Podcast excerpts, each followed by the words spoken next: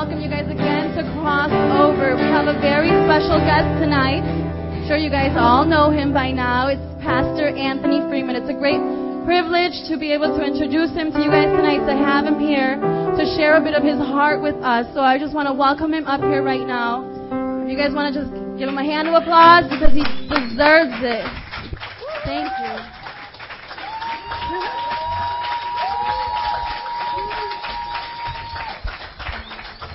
Bunch tonight. Huh? Man, this is. I can just tell this is like the cool bunch. I totally don't know if I belong here tonight. You guys are just too cool, man. Where's that stool? Okay, here we go. I know I don't know if I'll be able to stay on this stool, but I think I'm going to sit down on it. Tonight, I, what I want to do tonight a little different. Let me pull this down here.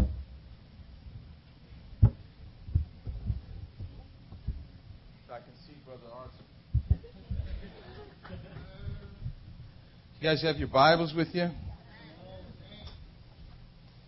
I'm so thankful and thrilled for what God is doing in this church. It's absolutely awesome. And you guys, I can tell, are the catalyst. It's your heart, it's your, it's your enthusiasm. You guys are running after God. And God's showing up, man. That's what God does. We draw nigh to Him, He draws nigh to us. But I want to look tonight, kind of just to do a little teaching tonight. And I'm so thankful because one of the things I always taught our students was the importance of the baptism of the Holy Spirit. And um, turn in your Bible to Acts 1. And so I want to talk about that, and then I want to talk about praying in the Spirit tonight. And what that means. Why is that important for us to pray in the Spirit? I think I mentioned here, I don't remember if it was Friday night or uh, Saturday morning or Saturday night. I don't know which one it was. This will be my sixth time this week preaching since Friday night. So, but uh, I was, you know, I pray every day. My team, we meet for a couple of hours of prayer in the morning. And I've taught my team, as the Lord has instructed me, to pray in the Spirit for an hour. Now, I've been doing this for, for years now. And, uh, but I really do it. I, I feel like, uh, you know, we, oftentimes God gives us all these things and we really don't utilize them to their fullness. And I don't even believe that I'm utilizing it to the fullness yet. But God is definitely showing up. He's doing things. And I want to explain to you why I do that. Because it's something you need to pursue in your life. And it's great to, you know, we're praying in the Spirit, everybody's speaking in tongues.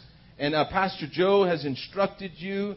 And uh, it, it's great because, uh, you know, I taught him pneumatology, uh, which is the study of the Holy Spirit in Bible college. But it's always been my passion, this pursuit for the Holy Spirit. Jesus, when he left, he says, I'm going to send you another comforter. And the word another comes from the Greek word alon, and it means another of the same kind. And so Jesus says, I'm leaving, but I'm going to send someone that's just like me. And he's going to be with you. He's going to be in you. He's going to teach you all things. He's going to bring back to your remembrance all the things that I've taught you.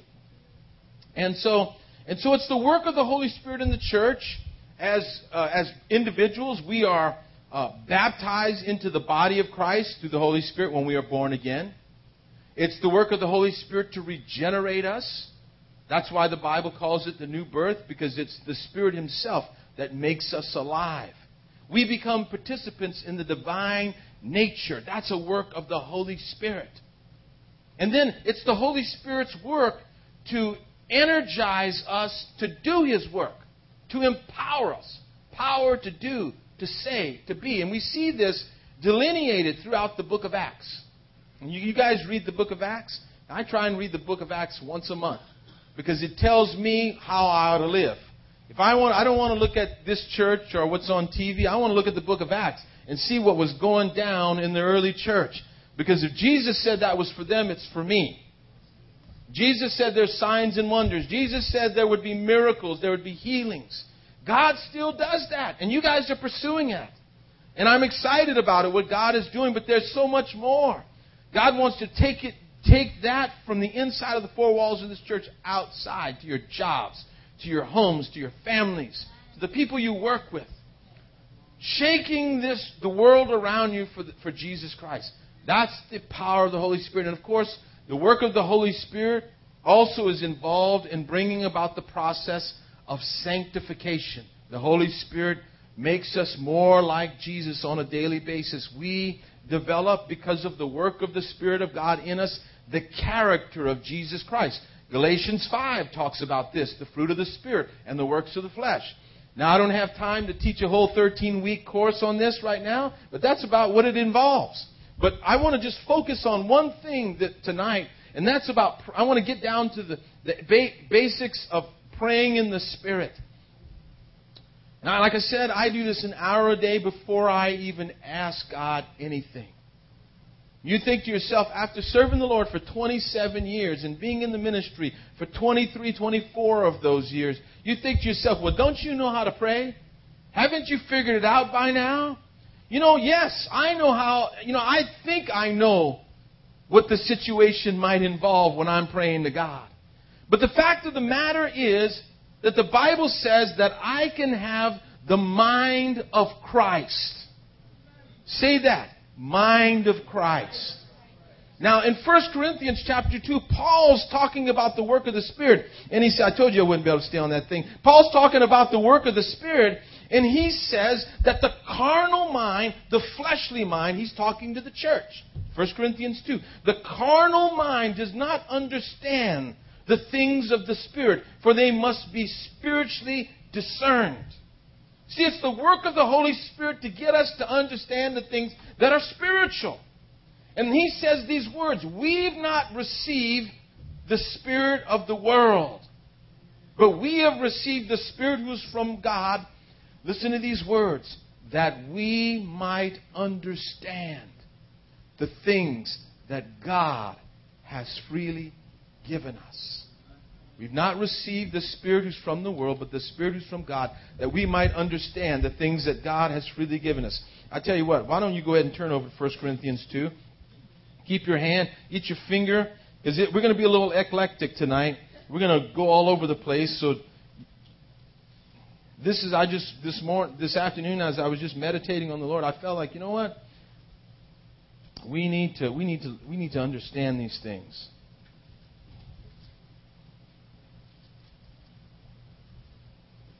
Look at this. In um, verse 9.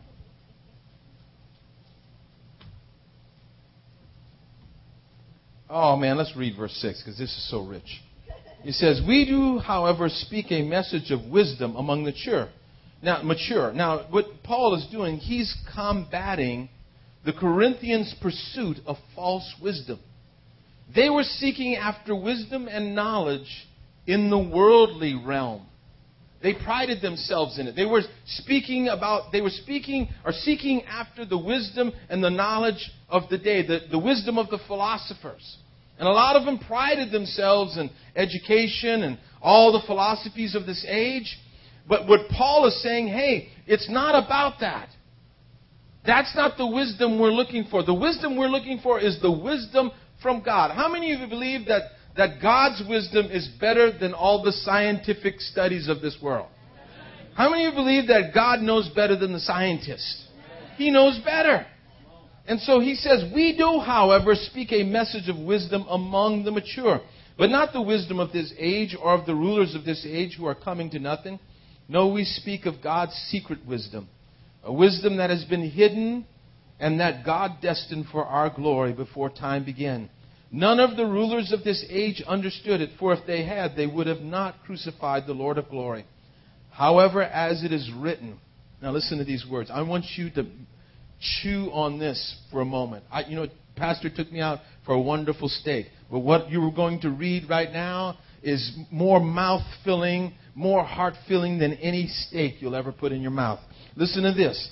However, as it is written, no eye has seen, no ear has heard, no mind has conceived what God has prepared for those who love Him. Okay? Did you get the idea? You don't know it? We don't know about it? Is that what it's saying? No one knows this. It's saying, who has this knowledge? No one. Who has this knowledge? No one. No eye, no ear, no mind is comprehended. But then listen to the next statement. Because he gets through telling you, first of all, that it's not been comprehended, it's not entered into the mind of man. No one's conceived this thing, but listen to these next words. But God has revealed it to us by His Spirit. I want to, I'm talking about operating in the power and the anointing of the Spirit of God. Praying in the Spirit. Why do we speak in tongues? We don't speak in tongues just because it feels good. We speak in tongues because it is the wisdom of God. It is the revelation of God. It's that which was hidden but now has been revealed because it's a work of God's Spirit.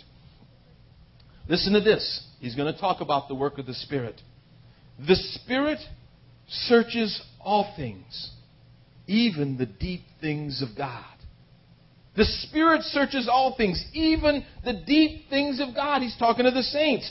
For who among men knows the thoughts of a man except the man's spirit within him? In the same way, no one knows the thoughts of God. No one knows the thoughts of God except the Spirit of God. No one knows the thoughts of God. Why are you telling me this, Paul? That makes sense. God has a mind of his own. I'm not divine. I'm not in the Trinity. I don't understand the thoughts of God. Well, that makes sense, Paul. Why are you saying that?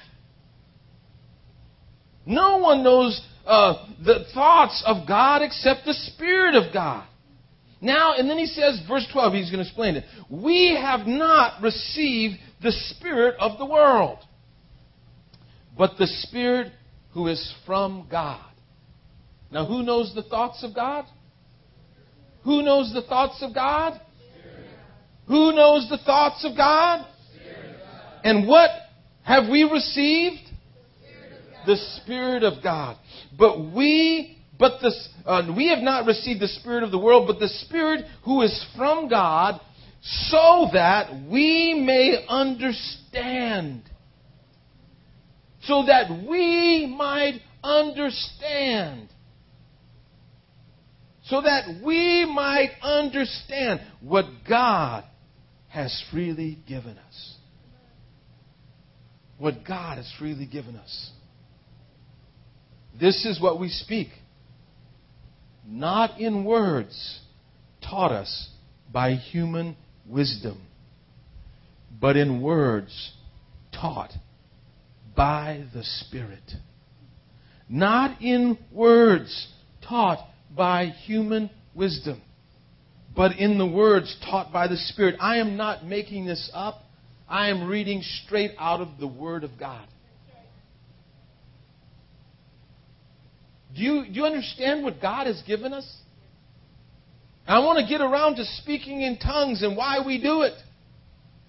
Because there's a manifest, tongues is a manifestation of the Spirit. I'm going to explain to you what tongues do and what tongues are. And then you'll know afterwards why I pray in the Spirit an hour every day before I ask God for anything. But in words taught by the Spirit, expressing spiritual truths in spiritual words. The man without the Spirit does not accept the things that come from the Spirit of God, for they are foolishness to him and he cannot understand them because they are spiritually discerned. The spiritual man makes judgment about all things, but he himself is not subject to any man's judgment. For who has, and here, here's again, I love this. This is wonderful. Because again, Paul's going to tell you the paradox. In Scripture, there's all kinds of things that seem as conflicting philosophies or conflicting thoughts. We call them paradox. They seem to be conflicting. But listen to this. For who has known the mind of the Lord that he may instruct him? He says it again. Who has known the mind of the Lord?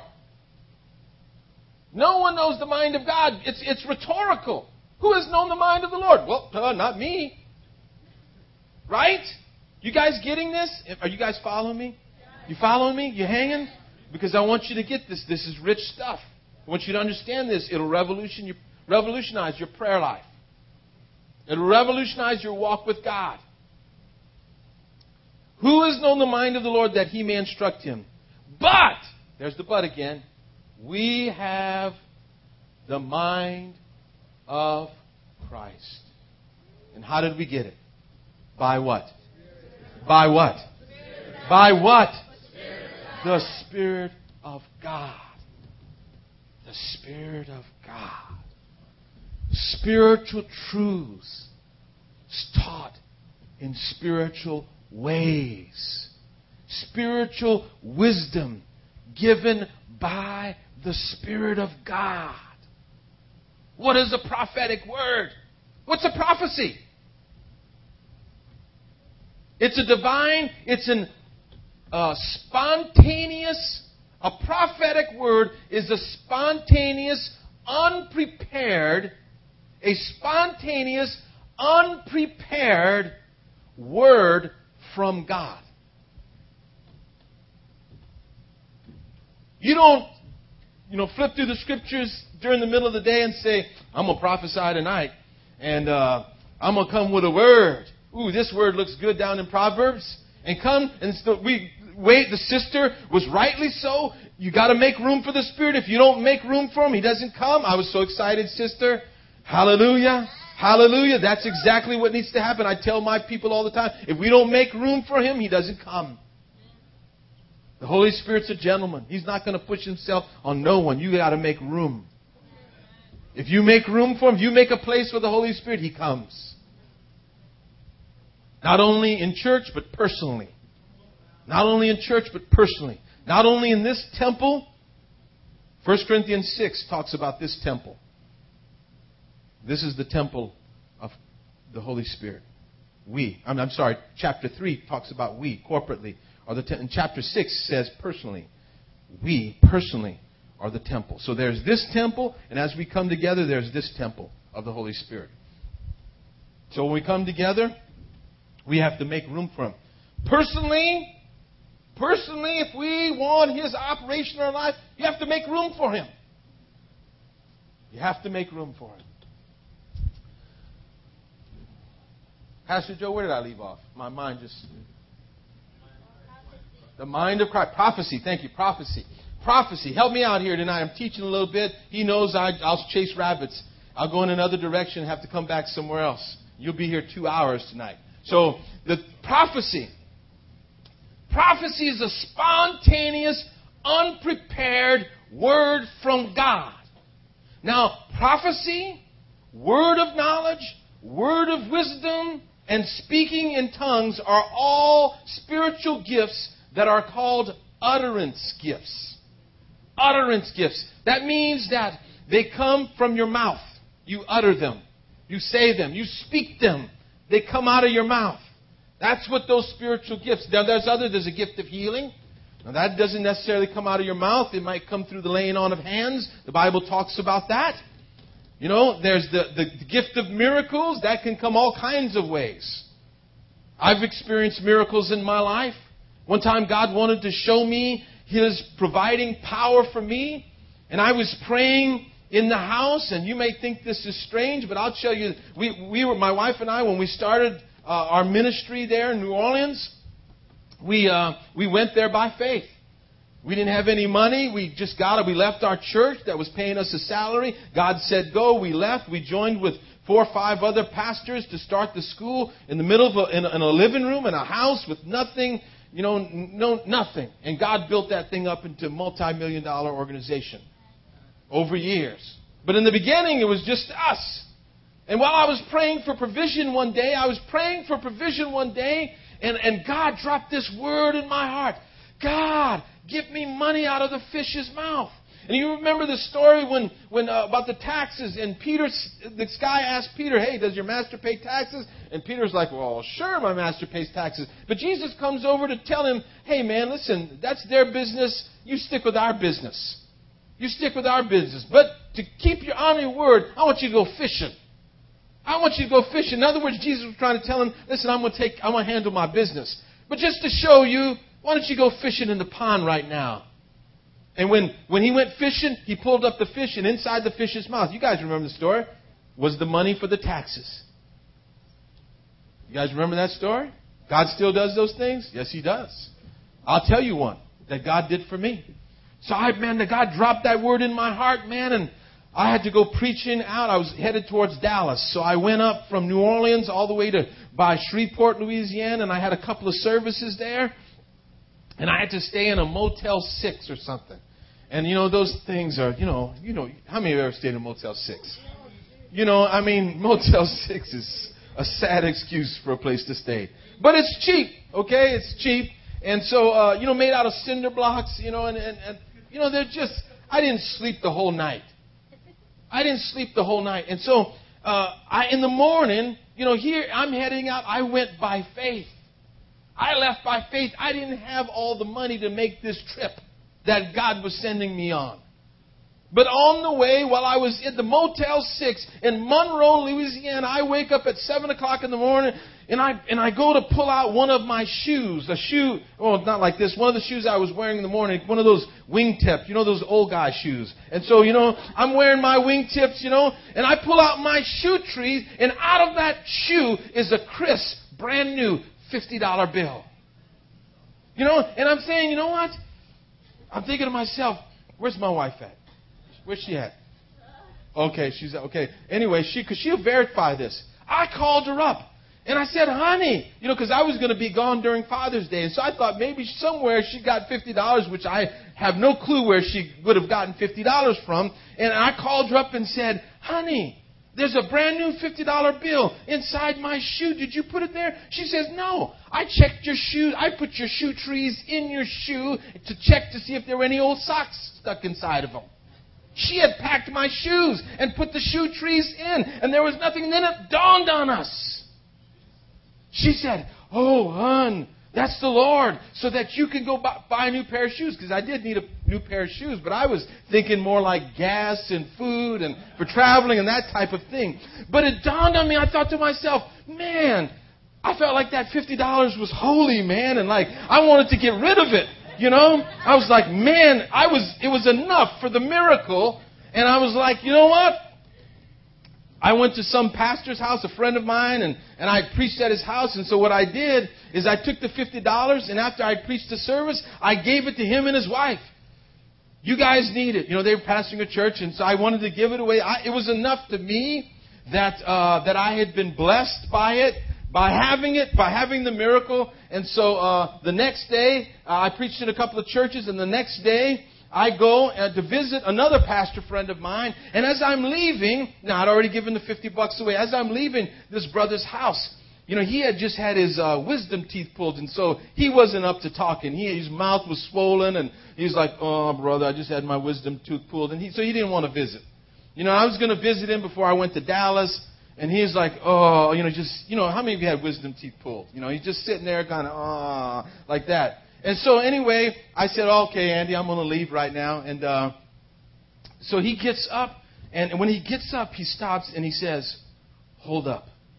And he goes, and I hear him and his wife come in the hallway.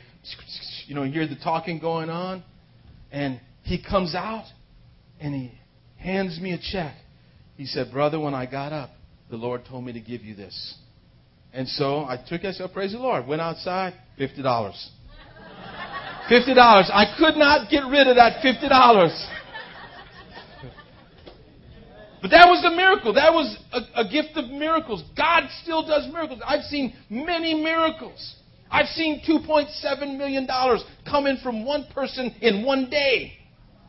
I've seen the hand of God. I've seen healings. I've seen people instantaneously healed. So that is a work of the Holy Spirit. And that comes part and parcel with the baptism of the Holy Spirit. That's why we're so intent about you get saved, you need this other thing. Paul said, I mean, uh, not Paul, but Jesus said, you shall receive power after the Holy Ghost has come upon you, and you're going to be witnesses. So the power of the Holy Spirit, the baptism of the Holy Spirit, is endowment of power for service. And He gives along with that realm of operation gifts so that we can be effective so that we can operate not out of the flesh, not out of the flesh, coming up with our own ideas of how to plan a church or how to plan a ministry or how to do this. Not coming up with our own ideas and say, I think this will work. I think this will be a good idea. God doesn't want you to operate that way. And guess what? God doesn't want you to operate that way in your own life. Because there's a better way. The better way is uh, listening to the Lord and getting wisdom from above. Some of you, when you get children, you're going to have teenage kids. Guess what? My boys know that their dad prays. And that if somewhere along the line they stumble, God's going to talk to me. And I'll pull them into the room and they'll be confessing before they get into that room because they know God's coming down on them. My mom used to do the same thing. She, that's how I got saved finally. I was away from God. I was 16 years old, away from God. I stayed home from church because I wanted to go around the corner and visit a little girl. You know, that used to make her way by my house, and I thought to my, you know, I just had a bullseye on her, and I thought to myself, you know what? Before I was saved, and I used to grow pot, you know. you know, and all kinds of things like that. Yeah, you know, I, you know, I got pulled over by the cops, brought to jail, stuff like that. I'm not too far from somewhere where you guys think you, you're at. But I, I went to church three times a week. I was in church and doing all this stuff on the side. Now I knew how to act in church. I wasn't an idiot because my dad was six foot four and man 250 pounds, and I knew I wasn't going to tangle at any time, any place with him. So I went to church. I knew how to sit down. I couldn't act like the foolish kids that would talk in church and get, you know, slapped in the back of the head and all that kind of stuff like that. I knew. But I was living in sin and on my way to hell. In church, get out on the weekend, do all the things that everyone else does. You know? And so I stayed home one night. I thought I'm not going to go to this revival service. And somehow I thought I was being cool by slipping out of it, going to go around the corner and meet with this girl. My mom stayed home. But she had stayed home because the Spirit of God had been talking to her, telling her all the things I had been doing. And so the girl, you know, you know how you try and do something slyly? So I was going to try, I'm going around the corner. But all of a sudden, I don't know what happened, but the girl called the house and my mom answered the phone. So the jig was up, man. Like my whole plan had been, you know, faltered. And so she, and she, she said, she told that, my mom's, you know, Spanish, and so she told that girl how the cow chews the cud, man, and hung up on her. I never even got a chance to talk to the poor girl. And my mom probably scared her to death, too. Because she, you know, she used to hang with the gangs in California, you know. So my mom, she was a pretty rough chick. And, uh, but she was filled with God, and she, she said, sit down. And she began to read my mail. She began to say, you've been doing this. And, and I was, you know, I was at a place in my life, I was tired of lying. I said, yeah, yeah. You've been smoking pot. The Lord's been telling me. Yeah, yeah. You've been growing pot. The Lord's been telling you. Yes, yes. You've been you've been out there breaking the law, stealing and doing all kinds of stuff. Yes, yes. I mean, she ran down the list of my sins. It's like, why confess my sins? God had already told her everything. But that was the night that God broke me. Spiritual wisdom from God from God. God, as you as leaders, God wants to operate in your life that way. You uh, that are being raised up, God wants to operate in your life that way. He's no respecter of persons. He disseminates the gifts as is needed. That's what 1 Corinthians 12 says. As the gift is needed, He gives it. If there's a need for a miracle, pray for one. Believe God for one. Allow the power of God to saturate your life and begin to pray in faith. And then start looking and expecting the miracle. Start expecting the hand of God. Now, the hand of God might come in the form of a job, because that's what you need. But the hand of God might come in the form of a miracle as well. But the utterance gifts, these gifts of the Spirit, prophecy, word of knowledge, word of wisdom, and speaking of tongues, let's talk about those things. Paul says in Romans 8 that we don't know how to pray as we ought to. Romans 8, let's turn there.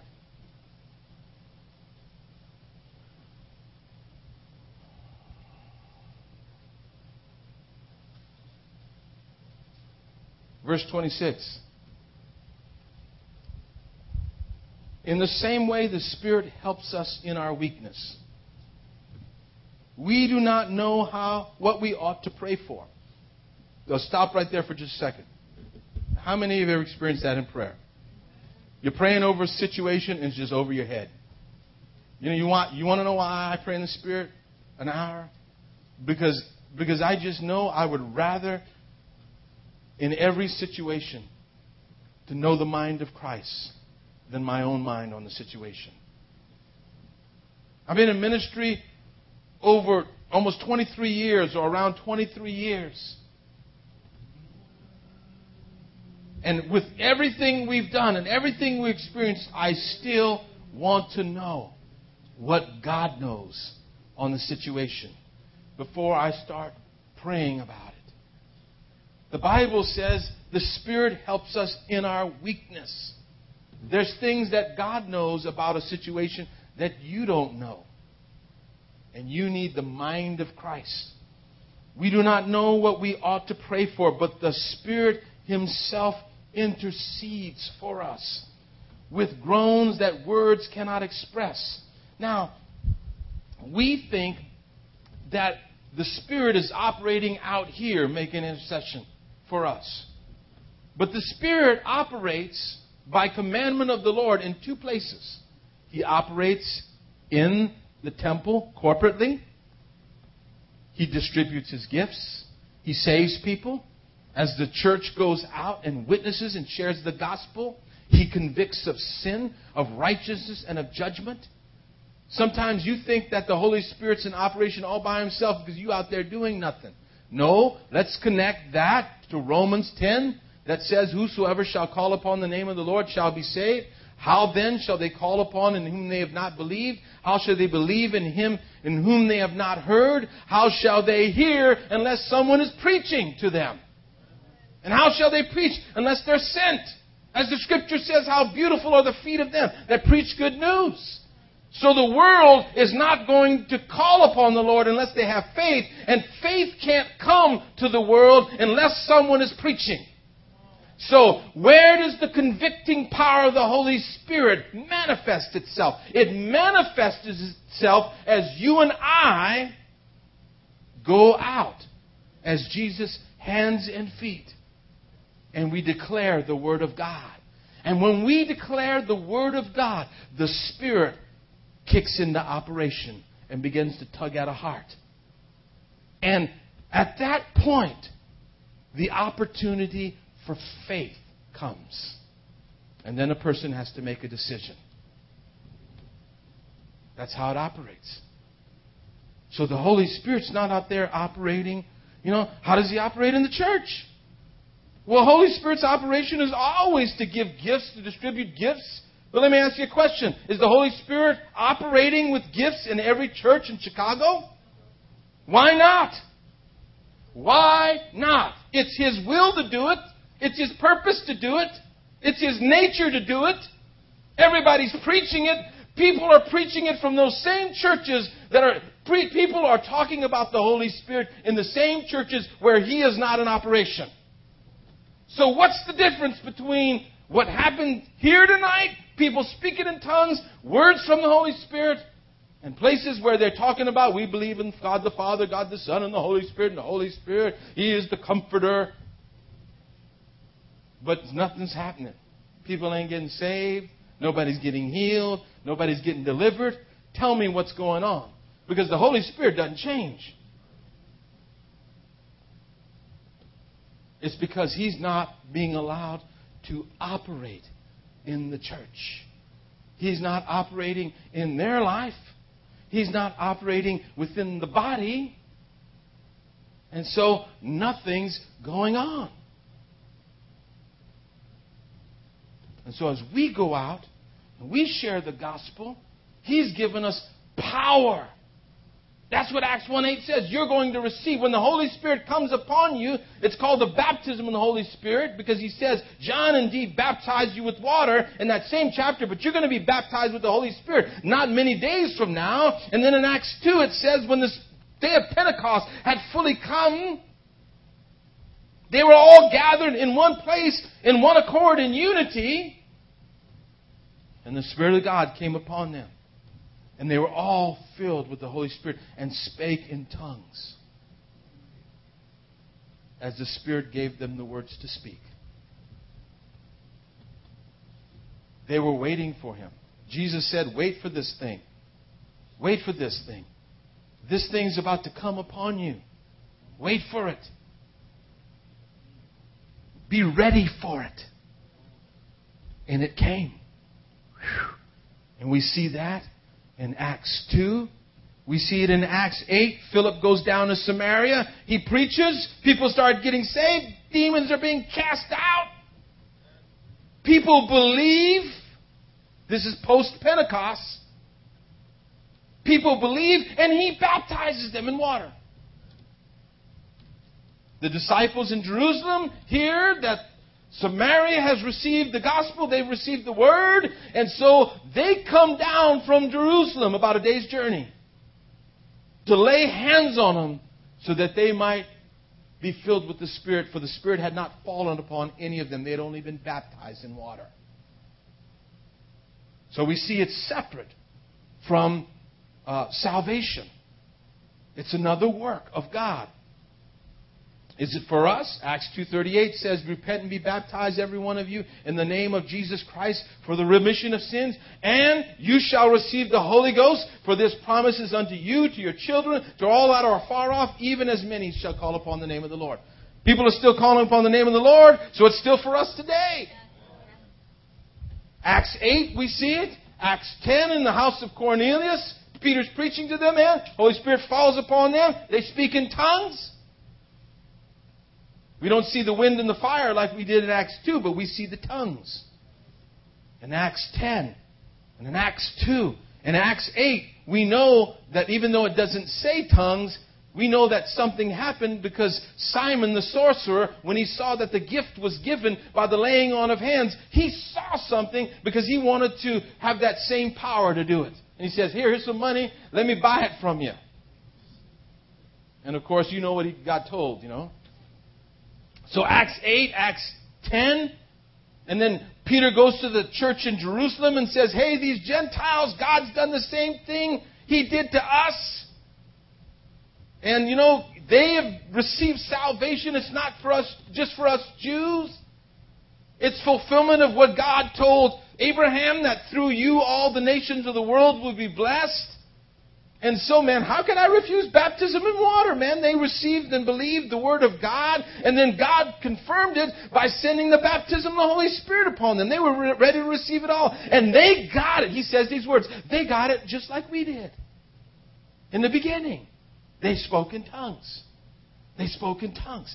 And then again in Acts 19. And then really there's an inference in Acts 18 to Apollos, who's preaching the Word of God, who's believing Jesus Christ he set his faith in Christ, but Aquila and Priscilla meet with Apollos, and the word of, all the Word of God says is that they instructed him in the way of Christ more perfectly. I believe they told him about the baptism of the Holy Spirit. Why? Because in, in the book of Luke and Acts, it's, the book of Luke and Acts are developed on a theme called the journey motif. And so certain things happen. A motif means a, theme. And so there's certain themes that appear throughout the book of Acts and Luke. One of them is being filled with the Spirit. Being filled with the Spirit. You see it in the beginning of Luke among Simeon the prophet, Anna the prophetess, Elizabeth, Mary. The Spirit comes upon them. And you see the same thing, the Spirit coming upon the church in Acts at different points. Luke is developing a theme. And so even though you don't see all the components, you know they're there. In Acts 19, he comes up to these church, these uh, Christians, these people who believe in the way of Christ, but they've only experienced the baptism of John. He explains the whole thing to them. They get baptized in the name of Jesus. They're re-educated, man. They receive, they're ready. They're ready, man, to receive the Messiah. They receive it. And then Paul prays over them. And they get filled with the Holy Spirit and speak with tongues. See, so the impetus is not because Pastor Freeman or Pastor Joe thinks it's a good idea for you to feel good about praying in tongues. No, it's about power for service. The Bible says, let everything be established by two or more witnesses. And in the Word of God, we have at least three or four times just in the book of Acts alone. And we know in 1 Corinthians 14, Paul says, I'm glad I pray in tongues more than all of you.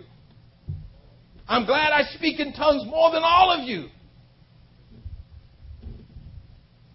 I'm talking to you about the importance of the power of the Holy Spirit and the baptism of the Holy Spirit and the gifts.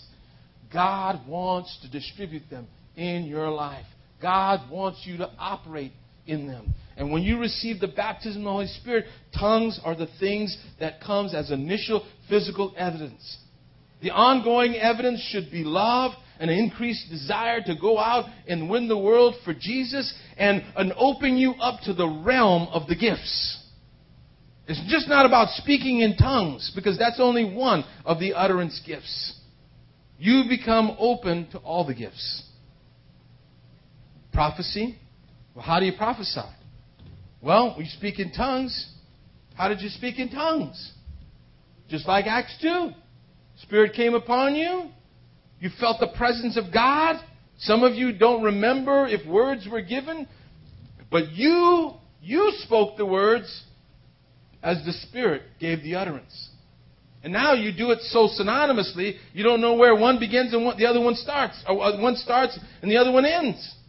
How many know that now? You just start speaking in tongues, man. You get in the river. Woo, I'm in the river. And you know, you're all in it, and then you're speaking in tongues. But in the beginning, some of us might have concentrated like, man, this is this in my mind? Is that me? And then you gave yourself over to it. But but it was the presence of God that was the confirming thing first.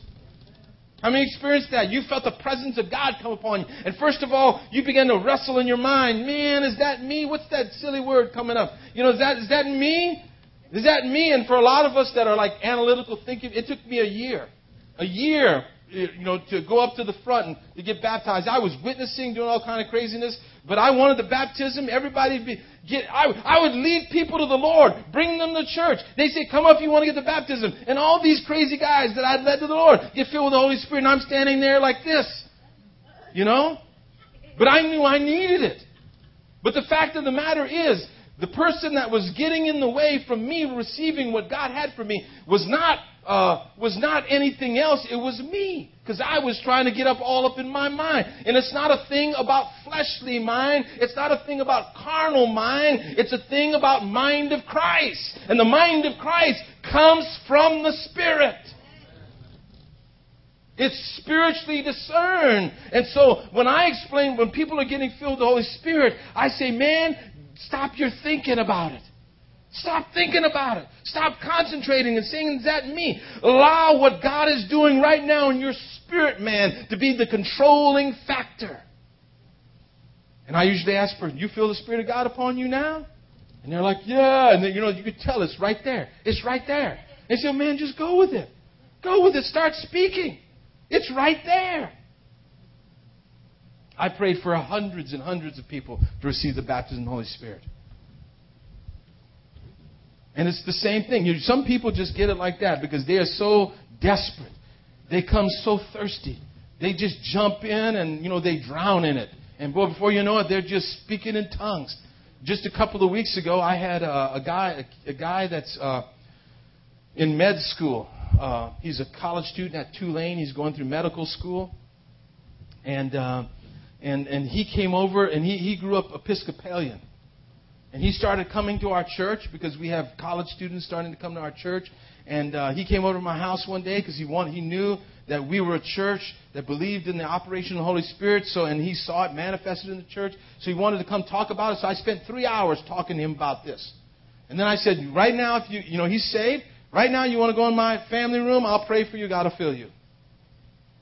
And so when the family room prayed over him, God filled him. He spoke in tongues for three hours. He wore me out, man. I was just like, he was curled up. You know, this is a medical student. This is a smart guy. You know? But I mean, God just like whacked him, you know, and he's like curled up like a fetal position, speaking in tongues, crying out to God. For three hours, I was tired, man. I said, man, I just sat back in my chair and said, all right, you know, whew, I'm, you know, I already prayed two hours before he came, and now I'm doing another three hours today, and I'm like, oh my, you know, God, thank you, Jesus. I could just sit back and enjoy it, you know, laugh a little bit, you know, and just, you know,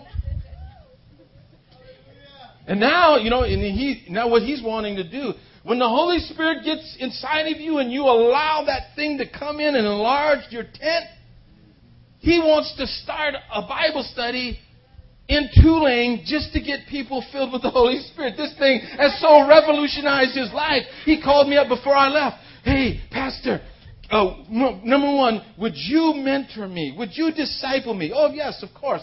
Uh, and you know, blah, blah, blah, blah, blah. I want to start a Bible study. At, I want people to come over to my house because his dad is rich. You know, he's a surgeon from somewhere, I think in New York or the uh, New England states or something like that.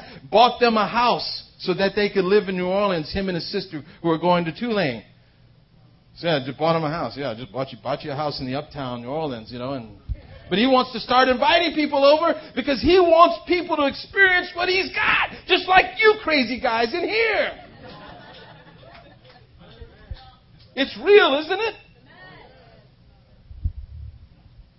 Okay, let's get back to the speaking in tongues. Speaking in tongues, we'll wind this thing up. Oh, yeah, okay. We pray in the Spirit. Okay, this is initial physical evidence. It's initial physical evidence that we have been baptized with the Holy Spirit. I'm not sure I understand why God does this, why God says tongues. Paul explains it in 1 Corinthians 14. He says, uh, Tongues are given because with an unknown tongue, I'm going to speak to these people, and yet they're not going to understand. And he was referencing a, passion, a passage of, uh, of prophecy of judgment against Israel.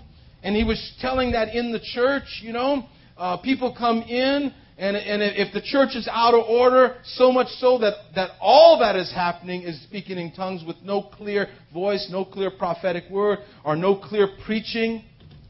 If there's no clear word given in a service, then you know someone can come and say you're crazy and leave and you know in other words it separates the people so there ought to be a place in the church where the word is given there needs to be a place, if uh, tongues is being given, that also the interpretation of tongues is being given. He's not saying don't pray in tongues in the church. Okay? He's trying, he's dealing with a situation that is out of control. You know, he's talking to the church at Corinth, and what you have to realize that every uh, epistle in the New Testament is what we call an occasional writing. In other words, it was written to address a specific uh, situation in the church. And you find out in, in 1 Corinthians 1, Paul says, I thank God that you come behind in no gift. In other words, they had all the gifts in operation in their church. Now, you can get baptized with the Holy Spirit as soon as you get saved and still be immature as a Christian, a spiritual babe.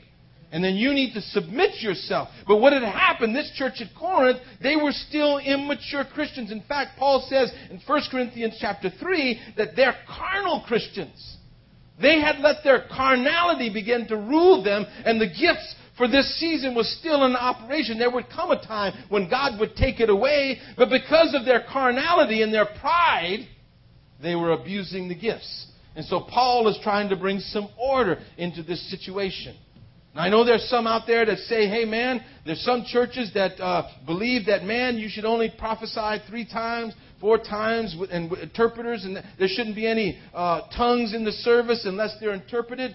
But what, what we find in the book of Acts is we find situations like in Acts chapter 4 where they all met together and they began to pray, and what happened? They all spoke in tongues. They all prophesied all at one time. The Spirit of God came upon them. At Pentecost, you know, if it was so wrong, then why at Pentecost did God delude them with it like a, like a flood? And then everybody says they are crazy. Listen to them. So you can have both, but it has to be by the Spirit's leading. It has to, and you, you pursue it. Let me tell you what God is doing here. You need to keep pursuing it. It's perfectly in order with the Spirit. Okay, it's perfectly in order with the Spirit. But he was dealing with a church that was out of control. Women were getting up in the middle of the word and starting to talk. There was some crazy stuff going on in this church. There were, you know, there, there was fornication going in the church. Anytime you allow sin to come in your life or sin to come in the body unchecked, he, Paul, this is where Paul says a little leaven leavens the whole lump in 1 Corinthians 5. Because they had a man in the church who had his father's wife. He was living in adultery and fornication with his father's wife. And the people in the church were proud of it. So this, this was a jacked up church. So Paul had to bring some heavy handedness to it. And some people want to, you know, try and stifle the gifts. But no, he's not stifling the gifts because he turns around and says this. Chapter 14, verse 1. Follow the way of love and eagerly desire spiritual gifts. Follow the way of love. Oh, you guys got it? I didn't even know what was going on. Look at that. Follow the way of love. Hey, look at that. Follow the way of love. Eagerly desire spiritual gifts, especially the gift of prophecy. Now, which is always funny to me, people that want to stifle the gifts, most of the people that want to say, man, you guys are speaking in tongues, you're all out of order. Well, uh, okay, if we're out of order, then what, what needs to happen is you guys especially need to prophesy. Okay? But here's the deal. They're not prophesying either. They want to judge you for speaking in tongues, but and they want to try and get all spiritual with the scripture there, but they're not prophesying. But the fact is, they don't want none of it. So don't even listen to those fools. For anyone eagerly desires spiritual gifts, especially the gift of prophecy. For anyone who speaks in a tongue, this word for glossolalia, does not speak to men, but to who? Okay, this lines up with Romans 8, does it not? We don't know how to pray as we ought to, but the Spirit Himself makes intercession for us because he knows the mind of God and he makes intercession for us with groanings that cannot be uttered. And he knows the mind of God. He makes intercession in a line with the will of God. Anyone speaking in an unknown tongue speaks to God. Who's praying? Your spirit's praying by the power of the Holy Spirit. Now let me tell you, when is that not good? When is that not good? No one understands him. He speaks mysteries with his spirit. And of course, he's talking about in the church, they need to be prophesying more. But everyone who prophesies speaks to men for strengthening, encouragement, and comfort. Uh, keep going down. He who speaks in a tongue or uh, in tongues edifies himself. But he who prophesies edifies the church. Now, Paul is not saying don't speak in tongues because he's going to say later on, forbid not tongues. In verse 39, when he ends up the context of that same chapter, he says, Therefore, my brothers, be eager to prophesy, and do not forbid speaking in tongues, but everything should be done in a fitting and orderly way. That was his whole point. Now, he's going to say that when we're speaking in tongues, in verse 13,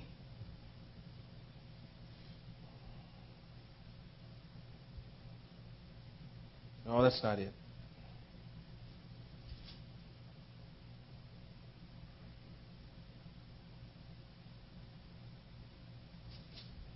help me out here. It's where he says, "I was." So what shall we do? We will speak in tongues. I was. No, no. I'll get to it. Oh, here we go. Yeah, I was in the right place. I need glasses, I think.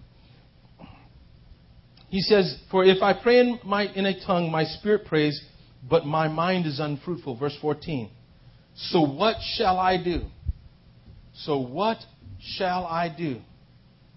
I will pray with my spirit, but I will also pray with my mind. I will sing with the spirit. If praying in the spirit is praying in tongues, then what is singing in the spirit? Singing in tongues. That's right. Singing. He says, I'm going to pray with my mind. I'm going to pray with my spirit, which is speaking in tongues. But I'm going to sing with my spirit, and I'm going to sing with my mind. So if we delineate these, if we pull these parts out, theology, what we do is we take what the Bible says on a particular subject from all over the place, and you pull it out. You keep it, you interpret it right, which means within its context, but you pull it out and you pull all the words together. And then you come up with your theology and your teaching, your doctrine. And Pastor Joe, I'm sure, teaches you excellently about these things. Remember, we're talking about praying in the Spirit. Paul says in this same chapter, I'm glad I pray with the Spirit more than all of you. That was pretty bold statement for a church that came behind and no gifts. And Paul's saying, Look, I'm your papa, but look, you guys think you're something? I pray in spirit more than all of you. I speak in tongues. He throws it out there completely. I speak in tongues more than all of you. And he says, But in the church, for the sake of what's going on, this is how you need to operate. So if he's talking about the church, we're going to operate this way. We're going to have tongues and interpretation and prophecy than what he is saying in his personal life. He speaks in tongues. I mean, I don't who knows how long that dude prayed in the Spirit. Jude 20 says this. Jude 20 says this Beloved, build up your most holy faith, praying in the Spirit. So, we speak in tongues because when we're praying, in the, are we praying in the Spirit? Are we praying in tongues? Why? Because the Spirit knows the mind of God. He knows the will of God. And if I listen to 1 John chapter 4, it says, if we ask anything according to the will of God, He hears us. If He hears us, then we have what we ask for. Sometimes I don't know how to pray as I ought to on a situation, but I want to know the mind of Christ. I want to know the spiritual things. I'm not satisfied with what Anthony Freeman thinks he knows or what he knows in all of his experience and knowledge and graduate school and seminary. I'm not satisfied with that. And all the books that I've read and all the things that I've read, and the, even what I think I know about the Scripture, I want to know what the Spirit says in a particular subject. And so I pray in the Spirit. Why? Because as I pray in the Spirit, I'm edified, the Bible says. For he that speaks in an unknown tongue edifies himself. I need that. And Jude 20 also says the same thing. It says, Beloved, build up your faith. Faith is what I need to pull down anything from God. And if I want more faith, I need to pray in the Spirit. And if I'm asking God for something, I need to believe that God's going to give it to me. And if I need more faith, then I better be speaking in tongues. So I pray in the Spirit. I pray in the Spirit. I don't know how to pray. God, praise your name. I began to pray in the Holy Spirit. Pray in tongues. Worship the Lord. He that speaks in an unknown tongue, my spirit is praying through the Holy Spirit unto God. And it's helping this old preacher because I need some help. I need some help to live my life. I don't know what I'm going to face during that day, but the Spirit knows. I don't know what's coming around the corner, but the Spirit knows. He knows the mind of God. God knows the beginning from the end. I want to know what He knows. Things go on in the church. Situations happen. They're beyond us. They're outside of our comprehension. And they trouble us. They bring us into a place of doubt. I need my faith built up.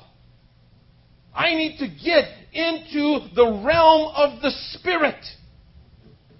I need the manifestation of God's power. How does that come? I begin praying in the Spirit because it edifies me. I'm not building up muscles. When he says he edifies, I'm being edified. He's not talking about in the flesh. I'm not, you know, getting bigger or skinnier. I'm not getting healthy, healthier physically. It's not happening physically, is what I'm trying to say. What I'm trying to say, it's happening spiritually. My spiritual man is being built up as I pray in the Spirit. And he's connecting with a divine resource outside of himself. I'm getting myself into the spiritual realm. How many know the difference between, you know, how many of you rem- remember, and maybe it has happened this week, maybe it, does, it hasn't happened uh, in a long time, maybe you're praying every day. But how many of you gone a week or two without prayer?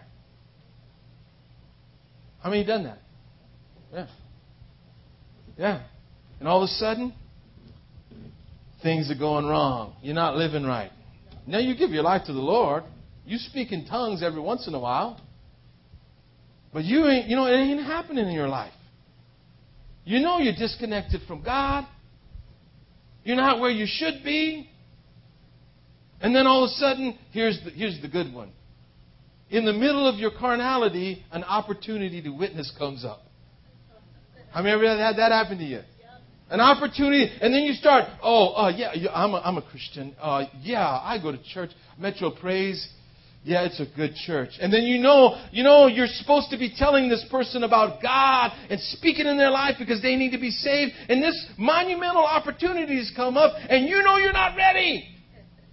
And you're operating in the flesh. Let me see if I can think now. Ooh, I'm a little nervous. Should I tell him? Let me, let me kill him with kindness. Let me love him. Would you like some donuts? Let's go have some donuts and I'll just show the love of God.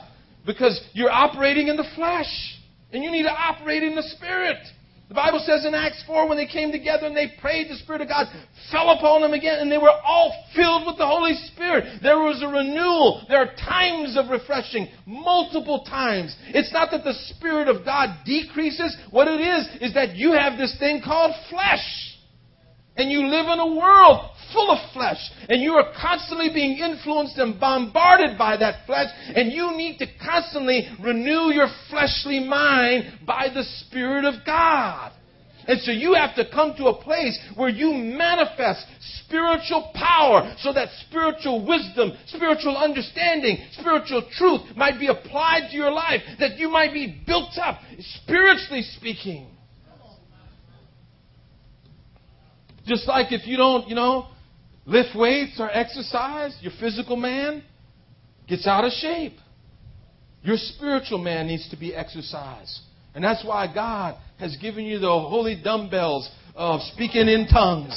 Speaking in tongues is like holy dumbbells. You know, it's like taking a protein drink like no other protein drink. Speaking, you know, it's like spiritual steroids. You know, you know, and you, you walked in like a little, like, a little, like that, and you walked in there and you come out, you know, let's go, let's go now. You know, and so you walk out like Arnold Schwarzenegger, do it, do it now. Lord, do it, do it now. you walk in, you know, walk in like that, and you walk out, let's do it, do it now. You know? So, I know that was dumb. But anyway, you're being edified, built up in your spirit. And so I'm praying an hour a day. Why? Because I want to get outside of my fleshly mind, my fleshly understanding. And by and by, as I pray, as I pray, guess what happens? I begin to sense the presence of God. Sometimes you begin, you come in to pray in the Spirit and you don't feel it at first. And the Spirit's not left, He's not changed. But we ain't quite tuned in yet. And so you begin praying in the Spirit, exercising that gift that God has given you. And by and by, you feel the wind of the Holy Spirit. You feel the presence of God. And then it becomes enjoyable. We, in the old timers, used to call that praying through. Praying through. Praying through. The old timers used to call that praying through. You pray until you get there. You pray, and that takes some time. Sometimes that takes some time. For me, I, I pray an hour. And then after that, I pray another hour with my understanding. But if it takes me an hour and a half to get there, I'll pray in the Spirit an hour and a half. I pray till I get there. And when I get there, let me tell you, you know when you get there. Just like we've been getting there in this service. Glory to God. People running after it, pursuing it. Pastor Joe gets up, there's more, there's more. Okay, let's go till we get there. You do that personally. And then faith comes. And you say, Yeah, God. Yes. Do this, God. Because that's what you're saying. And I'm in agreement with Him. And God does it. God does it. I pray with faith. And I walk out of my closet a new man, refreshed, renewed in my spiritual man. I've sacrificed my flesh on his holy altar, and I come out as a living sacrifice, holy and acceptable unto God. And my life and my ministry and my character and my marriage and the areas of my life are effective, productive, fruitful. And I walk out in the day with confidence in the glory of God. Amen. Any questions? Any questions here tonight? Uh, Pastor Joe, is that all right? We do any questions? Okay. Any questions? Anybody got any questions? Hey, is this water for me up here? Hey, thank you so much. Any questions? Anyone got any questions?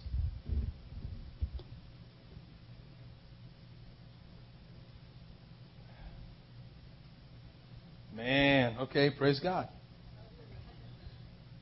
Is that a question? Okay, or is it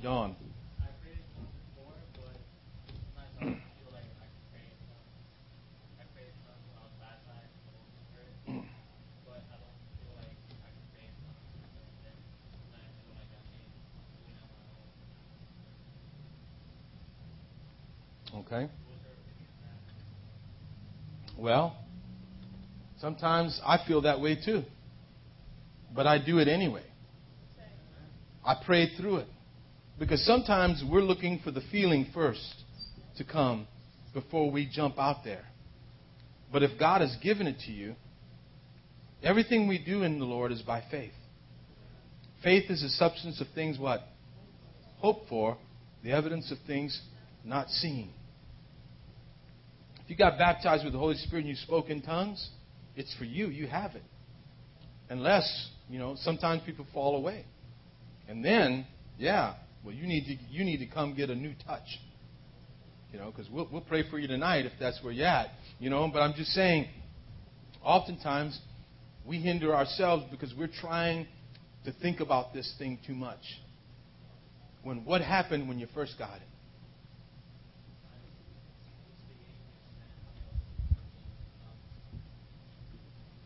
Did you hear yourself speaking in tongues? You did? Well, we'll pray for you tonight. And God will renew that. God will renew that tonight. Let me tell you something. This is not some idea that I created, or Pastor Joe created, or denomination created. Jesus said this is for us. This was the river of living water that Jesus talked about in John 7 when he got up at the feast and he shouted with a loud voice, If anyone comes after me and thirst, thirsty, come after me and drink. For out of his innermost being should flow rivers of living water. Now, and then he says this. He qualifies it by saying, But this spake he of the Holy Spirit, which had not yet been given, for he had not been glorified. But it has been given. Acts 2. Acts 2. And we see that it's a subsequent. The Holy Spirit comes into you when you're saved, He dwells inside of you. But God never tended any of His church or His believers to operate outside of the realm of the Spirit, not in the flesh. So He gave us the baptism of the Holy Spirit, which is an endowment of power for service, and then opens up the realm of the gifts of prophecy of words of knowledge, words of wisdom to us. The first thing that comes, though, is speaking in tongues. Now, let me share with you. If you speak in tongues, you can also prophesy. That's why Paul says, desire to prophesy. So if you hear those words from the Holy Spirit, that's the same way you prophesy. That's the same way you speak a word of knowledge. And the more you yield yourself to that, the more you will get acclimated to tuning into that. You guys understand what I'm saying? You know, Jesus said, My sheep will hear my voice, and another they will not hear. You get used to hearing the voice of the Spirit. And that's how the Lord tells you things. He'll reveal things to you, He'll give you words of wisdom. There's been times I've walked up to people in the middle of the street during middle of an outreach and, and, and told them exactly where they were that morning, what they were doing, because God was telling me, because they were Christians that were out there during Mardi Gras. One time I walked up to this girl, and um, she had just come out of church. She went straight from church to, Mar- to the streets of Mardi Gras. And here I'm walking on the street, and we're out there doing outreach. Walk straight up to the girl because the Holy Spirit just draws me. I just feel that the direction of the Holy Spirit. And I walk with this girl, and the Holy Spirit says to me, uh, Go talk to this girl. And so when I go up there, I don't even know why I'm going up to this girl. When I get there, the presence of the Holy Spirit is there. And I say, You're in Paul Morton's church this morning. You are hearing him preach a word on X, Y, and Z, and you know that you should not be out here right now. I didn't know that girl from Adam. But the Holy Spirit knew that girl.